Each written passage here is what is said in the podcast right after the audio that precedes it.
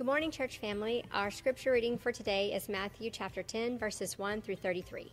And he called to him his twelve disciples and gave them authority over unclean spirits, to cast them out and to heal every disease and every affliction.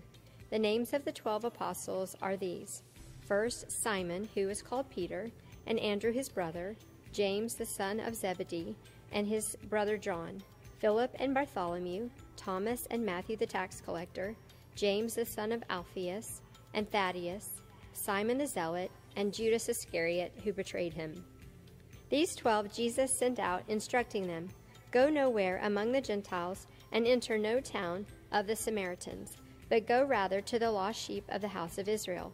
And proclaim as you go, saying, The kingdom of heaven is at hand. Heal the sick, raise the dead, cleanse lepers, cast out demons. You receive without paying give without pay. Acquire no gold or silver or copper for your belts, no bag for your journey, or two tunics, or sandals, or a staff, for the laborer deserves his food. And whatever town or village you enter, find out who is worthy in it, and stay there until you depart. As you enter the house, greet it. And if the house is worthy, let your peace come upon it. But if it is not worthy, let your peace return to you. And if anyone will not receive you or listen to your words, shake off the dust from your feet when you leave that house or town. Truly I say to you, it will be more bearable on the day of judgment for the land of Sodom and Gomorrah than for that town. Behold, I am sending you out as sheep in the midst of wolves. So be wise as serpents and innocent as doves. Beware of men, for they will deliver you over to courts and flog you in their synagogues and you will be dragged before governors and kings for my sake, to bear witness before them and the Gentiles. When they deliver you over, do not be anxious how you are to speak or what you are to say, for what you are to say will be given to you in that hour. For it is not you who speak, but the Spirit of your Father speaking through you. Brother will deliver brother over to death, and the father his child, and children will rise up against parents and have them put to death and you will be hated by all for my name's sake. But the one who endures to the end will be saved. When they persecute you in one town, flee to the next. For truly I say to you, you will not have gone through all the towns of Israel before the Son of Man comes. A disciple is not above his teacher, nor a servant above his master. It is enough for the disciple to be like his teacher, and the servant like his master. If they have called the master of the house Beelzebul, how much more will they malign those of his household? So have no fear of them, for nothing is covered that will not be revealed, or hidden that will not be known. What I tell you in the dark, say in the light, and what you hear whispered, proclaim on housetops. And do not fear those who kill the body, but cannot kill the soul. Rather, fear him who can destroy both soul and body in hell. Are not two sparrows sold for a penny? And not one of them will fall to the ground apart from your Father. But even the hairs of your head are all numbered. Fear not, therefore, you are of more value than many sparrows. So everyone who acknowledges me before men, I also will acknowledge before my Father who is in heaven. But whoever denies me before men, I also will deny before my Father who is in heaven. Amen. It's good to read word. I'm enjoying our study of Matthew so much. And I want to encourage you this morning.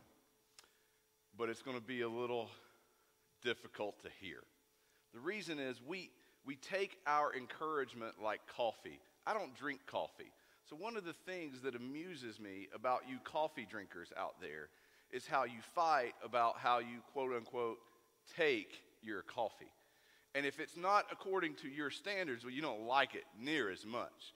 You, you develop, you acquire a taste for your coffee a certain way. Well, this is what we tend to do with encouragement as well. We have developed a taste, uh, uh, acquired a sense in which we take our encouragement. And if it doesn't come like that, then we don't like it as much. But I want to remind you of something.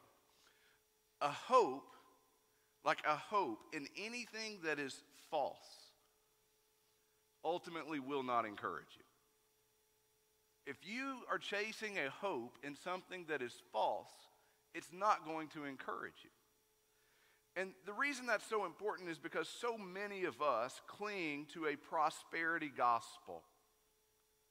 I'm not talking about the people out there, I'm talking about us. And you say, no, no, no, I don't do that. I know if I follow Jesus, I don't become rich. I mean, I get it. And, and that's true. There's not an expectation for many of you specifically about money. But you do have this expectation that's built up in you that if you follow Jesus, if you're faithful, then you can expect certain degrees of comfort, leisure, peace, happiness, a stress free family to a certain degree. There are these expectations that we think if we are in the will of God, our daily life should be, well, pretty well comfortable and happy. And yet, Peter says, Beloved, do not be surprised at the fiery trial when it comes upon you to test you, as though something strange were happening to you. And then John says, Do not be surprised, brothers, that the world hates you. Now, this is Peter and John, arguably the disciples closest to Jesus. And in two completely different letters, it's crazy that they say the exact same thing. Don't be surprised. This is going to be hard. Don't let it catch you by surprise. The world is going to hate you. Once enemies of God as children of Adam, we are now enemies of the world as children of God. See, we are identified with Christ for those of us who are his disciples and therefore enemies of the world, a traitor to the evil that masters the hearts of fallen men. That is who we are in Christ. And that's not a really a comfortable message. That's not one that goes, man, that makes me feel good. The world's going to hate me. But it is an encouraging reality that identifies us with Jesus. And that is a great encouragement. See, we live in an age where encouragement, hope, even mental health is treated by what the world calls personal truth. Personal truth. It's mm, this therapy, this relief, or this uh, just uh, healing treatment, if you will. This therapy that is found in rejecting some very basic things in order that you might pursue what is quote unquote true to you. So we reject our physical gender and we claim personal truth. We reject and redefine marriage and we claim our personal truth. We reject and reprioritize work and leisure and we claim our personal truth. See, in this age, there is a false Christianity that aims to accommodate our illusion of personal truth and suppress absolute truth for shallow, therapeutic comforts. And while the motives seem kind, loving, even missional. Church, listen, it's evil. It's evil. Love rejoices in truth, Paul says in 1 Corinthians 13. See, Jesus encouraged his disciples with deep truths, not just shallow comforts, deep truths, hard ones,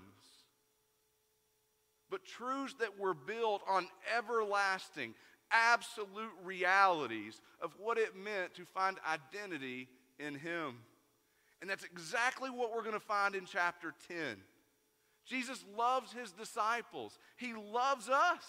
And His word is not designed to just like bum us out. But neither is it designed to just offer you shallow comforts for things that are fleeting. No, in love, truth is revealed even hard truth, that we might rejoice in the encouraging reality of the gospel.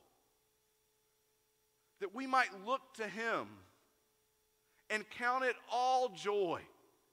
Hear all of it. Count it all joy, not counting the trials of this world worth comparing to what lies ahead. Encouragement and faith and hope. And so, Father, this morning, give us wisdom. Father, give us encouragement. Give us a high view of your word. And Lord, I pray that it does encourage us, that it transforms us. It gives us a deeper understanding of who you are and who you have called us to be. In Jesus' name I pray. Amen. Chapter 10 communicates uh, really a, a, kind of just an incredible section in the Gospels. If you remember, chapter 8 and 9 kind of introduced Jesus' authority. And chapter 9 ended by this acknowledgement that the laborers are few. And so, chapter 10 begins these first four verses and identifies what we know as the 12 disciples. And in verse 5 through 15, you get this instruction that is given specifically to them that leads them into this first missionary journey and beyond. And then verses 16 through 23, you kind of get context. In other words, how will they be received by the world? What reaction can they expect?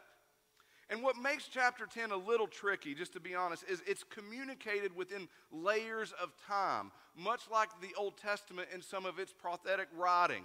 In other words, you have this immediate time, which they are com- being given instructions to this first missionary journey they are about to go on. It's specific instruction to those 12 at that time. And then you have this future instruction that looks ahead to the New Testament or the church mission that will begin after the ascension of Jesus. And there's instruction for them and teaching for them in that and for the early church and for us. And then there's this kingdom future timeline that even looks ahead to the tribulation and the second coming. And so you're going to see even little noticeable terms like the term apostle is going to be used and the term disciple is going to be used. And you're going to have all these things kind of swirling around in this one flowing communication in these three timelines. And as we walk through this, I don't want you to dismiss the fact that there are general principles and instructions that are spoken straight to us, authentic Jesus followers in East Tennessee today. And so verse 16 is where we're going to begin our focus. It's where we can begin to see many of these principles and instructions given to Jesus' disciples. In verse 16, behold, I am sending you out as sheep in the midst of wolves. So be wise as serpents and innocent as doves. Our big truth Jesus' followers are sent into a dangerous world. I told you this was going to be encouraging, right? Jesus' followers are sent into a dangerous world. Now, when we talk about being sent, I want to make sure you understand something. We think of being sent, and especially in this context, is like I sign up for my short term mission trip. I sign up to be a missionary. It's like another step that you, like, you know, choose. It's something you choose to do. This isn't how this is communicated. The actual term means they are thrust out. They are thrust out. Being a disciple of Jesus, they did not have a choice. It wasn't like he said, Hey, which of you would like to go on the short term mission trip? I've got a great opportunity for you. This is more what it means to follow Jesus, to be identified with him. They are thrust out because they identify with Jesus. It is a reality of their identity as a disciple. And so you would think if Jesus is going to thrust them out, man, they would go out as like the alpha predator, right? I mean, kick tail, take names. I mean, they're going to conquer the world. Except Jesus says, no, you're going to be sheep.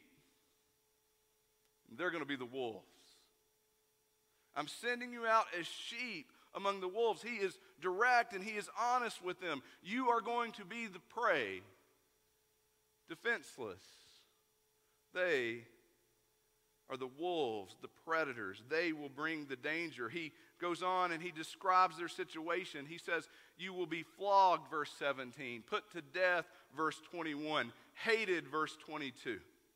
Imagine if that's how we promoted our next missionary trip. Short term mission trip. Guys, if you'd like to sign up, you're going to get flogged. Some of you will be put to death, but you're all going to be hated. Who's signing up? You want to let your kids go? We'd love for them to sign up. And even as you think through that, if you'll give yourself just a moment of true, like inner, like evaluation, in this setting, this isn't an add on. This is just the reality of what it means to identify with Jesus, to follow him, to be his disciples. In other words, this is what you pray for when you pray for your kids to know Jesus. It is that they are identified with him, that they go out into the world as sheep among wolves. See, almost all the apostles will be martyred. They will be targets of slander and abuse and various forms of persecution. And it's not just them. Every New Testament Jesus follower we read about that is leading and serving in the church is constantly being attacked by wolves. Why? Don't you wonder why? I wonder why. Why are the disciples of Jesus hated and attacked? Well, in verse 18, Jesus says, For my name's sake. Verse 22, he says, You will be hated by all for my name's sake. See, that's our answer. It is because they identify with Jesus. And Jesus has thrust them out as his ambassadors. Paul says to a young Timothy, Indeed, all who desire to live a godly life in Christ, death to self, life in Jesus, will be persecuted. That's a promise. And so there's a question that you have to ask, and I think I have to ask, and it's one that just, I, honestly, I've wrestled with for years, and I don't quite have a great answer for it, but I want to ask it anyway. Why don't we, why don't you, why don't I face more persecution today, face more hate today than we do? I don't think there's a simple answer to that question. I think there are certainly seasons in which God shows mercy and grace. There are seasons of rest that He gives His church. But I think if we're honest, it's hard to take a high view of Scripture and not think that we have watered down the gospel and the definition of what it means to follow Jesus and that the fake Christianity that our culture and our world experiences does not thrust us out as sheep among wolves. See, R.C. Sproul was asked this question, and his answer was the message of the gospel has become a message of therapy. And we're not talking about just the gospel that is preached by preachers that you hear in the church, the gospel that is voiced and lived out by you, by your family members, by your friends, by your coworkers, by your neighbors. This gospel that is present all around us. And he goes on and he says, People are not looking for good news, rather, they are looking for good advice.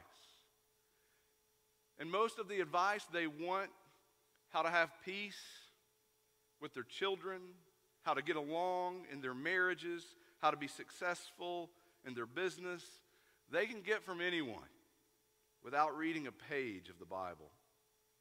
This is why, even in our churches, we are saturated with people who dismiss the scripture for the lie that their need is something more practical. You ever hear that? I, I, I, need something more practical. Church, listen, we need more scripture. We need more biblical theology, not less. Those that say it isn't practical, they have a low view of Scripture. See, they are seeking a shallow therapy from this world for this world, not transformational repentance for kingdom living.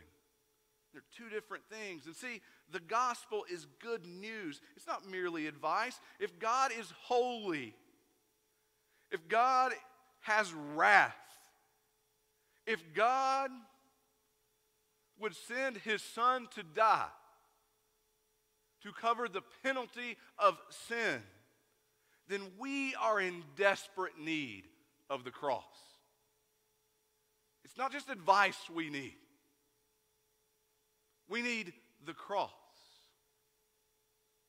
And see, the problem is that this message of the cross, this message of the gospel, death to self, that I have nothing to offer, that I am broken and sinful and an enemy of God who needs redeemed. Death to self and life in Jesus and Jesus alone, this message is hated by wolves. See, no self deceiving predator wants to be confronted concerning his own brokenness. And yet, that is the gospel message that is described in the New Testament. It's death to self, life in Jesus, an identity that thrusts us out as sheep into a world of wolves. So do not be surprised if the world hates you. Do not be surprised if life is hard if you're tired, if you're stressed, if you're struggling to get your emotions lined up. This life is hard. And Jesus goes on and he unpacks this further. We're going to go through these in a few big ideas and we're going to do these quickly, but I want you to see some things that he gives to bring clarity to this situation. So, first big idea Jesus' followers are sent into a dangerous world. So, be careful. Be careful. Verse 16, be wise as serpents. So, in case they misunderstood what Jesus meant by sheep and he thought they meant, you know, kind of stupid and frantic and just kind of reactive like sheep, because we also know they're that too, that's not what's happening here. Sheep is describing their defenselessness. They're not going out as predators. So he says, Be wise as serpents. In other words, shrewd, calculating, discerning.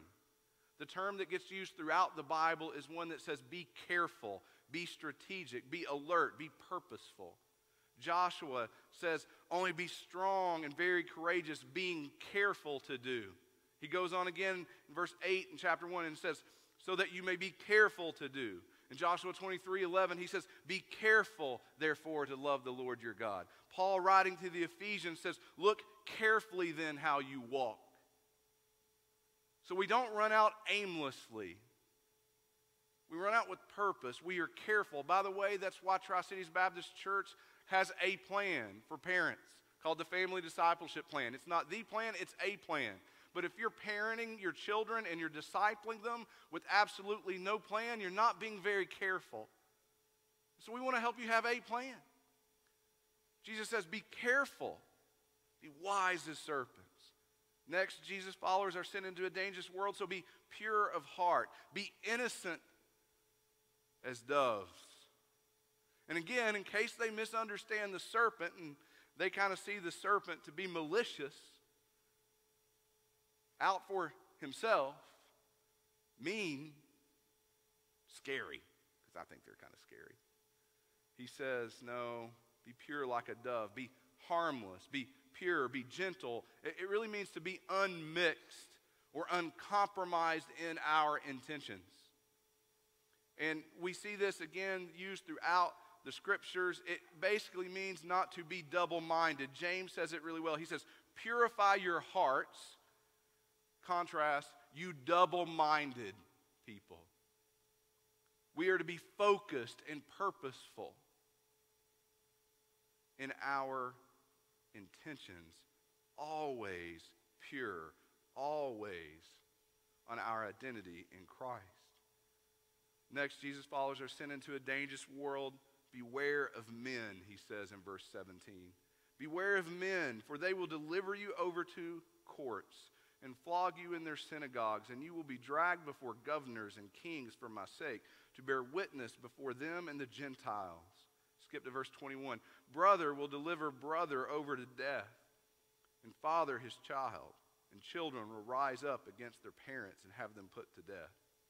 And you will be hated by all for my name's sake. But the one who endures to the end will be saved. We, men and women, are the wolves. We don't fight against one another, but we are the vehicles for the evil that runs rampant through our hearts. And do you notice in this? There are three institutions that Jesus calls out.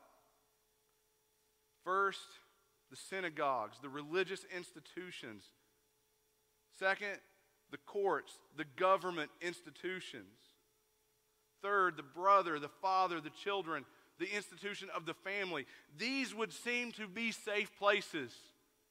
And are we not tempted to run to them to find our encouragement, to find our safety, to find our comfort? And yet, Jesus is saying to them, what is hoped to be safe is wolf territory. Next, Jesus' followers are sent into a dangerous world. Press on, he tells them. Verse 23 When they persecute you in one town, flee to the next. Flee. Again, back to the idea of the serpent. Be careful. Adapt as you can. Go to the next town. Keep going. Don't just quit. It was hard. You barely escaped with your life. Don't just stay and die. Flee. Be wise. But don't stop going either. Keep going. Two things to consider here that are really important. We could spend a whole just sermon on these two things.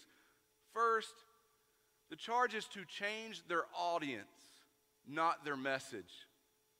We need to hear that. They're not charged to soften their message so that they will be better received. If their message is rejected, change your audience, go to the next town.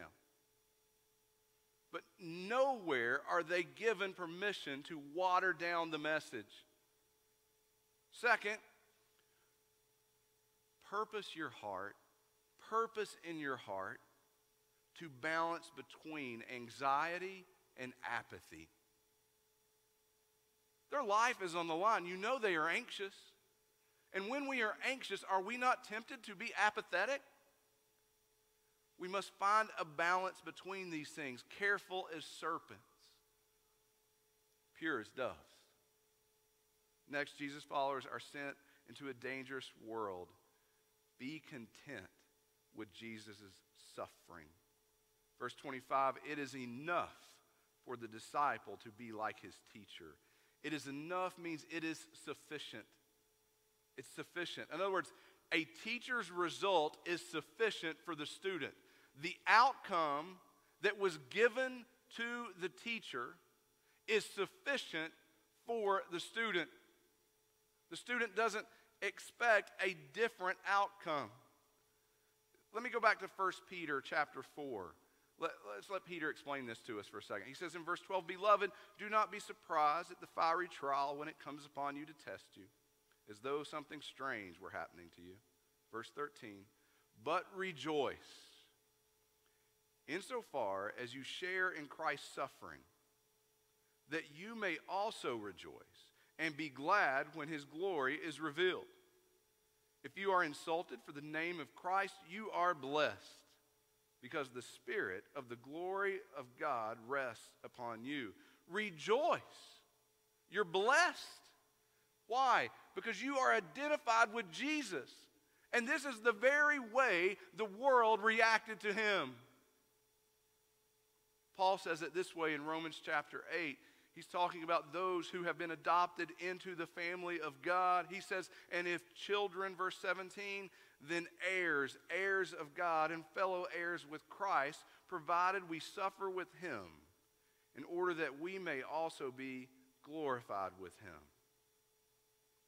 One commentator wrote, What reads like a conditional clause is an actual simple statement of fact. Sharing the sufferings of Christ leads to sharing his glory. Obviously, we do not share the redemptive suffering of Christ. Listen, but we do share the consequences in terms of opposition from the world. See, as members of the same family, we share in the trials of life as well as the benefits, including the resurrection. We are identified with Christ in his suffering. If we are like him and being conformed into his image, how do we think the world will treat us? Do not be surprised if it hates you. Finally, Jesus' followers are sent into a dangerous world. Fear God, not wolves. Do not fear those who kill the body cannot kill the soul. Rather, fear him who can destroy both soul and body in hell. Verse 28. See, to this point, the picture looks pretty bleak. I mean, it really does. And you, you're thinking, you said this was going to be encouraging. And so far, I've just told you that it's hard. this is the encouraging reality. And you can't get there without the first part. See, to this point, we've talked about being flogged, being hated, being killed, being sheep among wolves. We've realized that these institutions, this religion, this government, this family, all these places of safety, they may very well turn against us. And it seems like there is so much to be afraid of, so much to fear. And I am saying to you, be encouraged. The wolves have limited reach the wolves have limited reach. They can only harm your body in this kingdom. So if you're going to be driven by fear, Jesus says, fear the one that can destroy your soul. You know, the Bible never once tells us to be afraid of Satan. Never once tells us to fear Satan. See, listen, don't fear the limited reach of evil people, even Satan himself. Instead, fear the holy wrath of the one true God. If You're going to fear something. He is the one to fear. See, how is this encouraging? Because Jesus' burden, which is light, isn't for the therapy of this body at this time. The gospel is death to self and life eternal in Jesus. Life in Jesus looks forward in faith, not counting the suffering of this present age worth comparing to what lies ahead. See, joy, encouragement, isn't that the suffering lessens in this kingdom? Joy isn't that the suffering lessens in this kingdom. Joy is the hope. Listen to me. In a day where you or someone next to you is struggling with depression, anxiety, or listen to me, joy is hope in our inseparable identity with Jesus that delivers victory. Declares victory. It's not a shallow comfort for this day, for this body, but it is a certain hope that we look forward knowing we have already won. And so we run our race with endurance, counting it all joy because of the hope, because of the encouragement we have in our identity with Jesus. Close this by reading to you from Romans chapter 8. Team's going to come up and we're going to go into a time of response with the Lord's Supper. But listen to what Paul writes in light of these things. Verse 31 What then shall we say to these things? If God is for us, who can be against us? He did not spare his own son, but gave him up for us all. How will he not also with him graciously give us all things? Who shall bring any charge against God's elect? It is God who justifies. Who is it to condemn? Jesus Christ is the one who died. More than that, who was raised, who is at the right hand of God, who indeed is interceding for us. Who shall separate us from the love of Christ? Shall tribulation or distress or persecution or famine or nakedness or danger or sword? As it is written, listen, for your sake we are being killed all the day long. We are regarded as sheep to be slaughtered. No. In all these things, we are more than conquerors through him who loved us. For I am sure that neither death, nor life, nor angels, nor rulers, nor things present, nor things to come, nor power, nor height, nor depth, nor anything else in all of creation will be able to separate us from the love of God in Christ Jesus our Lord. Do not be surprised if the world hates you, but do not be discouraged. Church, be encouraged. Nothing can separate you from the love of God. Would you pray with me? Heavenly Father, thank you for your word. As we respond in your Lord's Supper, I pray that it would lead us to a deeper understanding of who you are and who you have called us to be. I pray this in the name of your Son, Jesus.